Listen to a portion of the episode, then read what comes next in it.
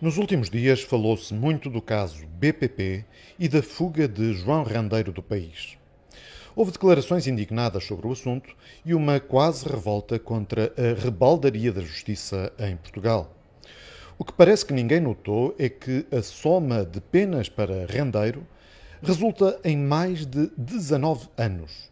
Ou seja, os crimes de colorinho branco são, aparentemente, mais graves do que atentados diretos à vida e à integridade física das pessoas. Algo na escala de valores do legislador não está bem, ou pelo menos o sistema legal não traduz uma proporcionalidade aceitável das penas. Entretanto, surgiram também nos jornais notícias sobre o novo escândalo do agora chamado Pandora Papers, o que, juntando ao caso rendeiro, resulta na salgalhada habitual que desemboca, inevitavelmente, na perseguição a todos os que procuram pagar menos impostos e obter máximo rendimento dos seus investimentos financeiros. Tirando casos de branqueamento de capitais ou crimes semelhantes, confesso-me muito pouco preocupado com paraísos fiscais. E no meu íntimo sinto até alguma inveja de quem consegue ultrapassar com êxito o purgatório.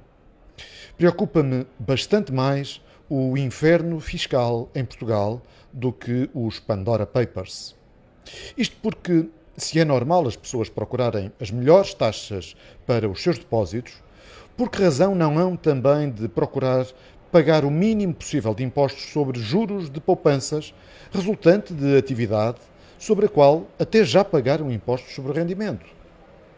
A forma como o comentariado politicamente correto ataca a utilização de offshores baseia-se na crendice de que se todos pagassem impostos, todos pagariam menos impostos. Como se alguma vez o Estado se contivesse na despesa pública.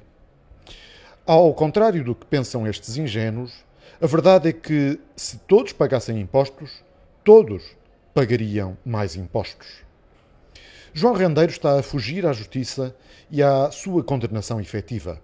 Mas quero recordar que os portugueses que pagam impostos, esses têm eles próprios um julgamento sumário e são condenados sem hipótese de recurso a uma brutal carga de impostos, que mais não é do que a subtração por parte do Estado de propriedade privada alheia através da ameaça da coação.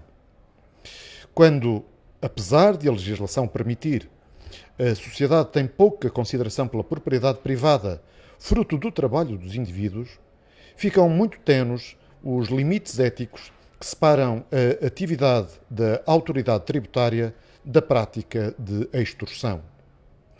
Como disse atrás, a lógica do poder é inexorável e o Estado cobrará sempre mais e mais impostos.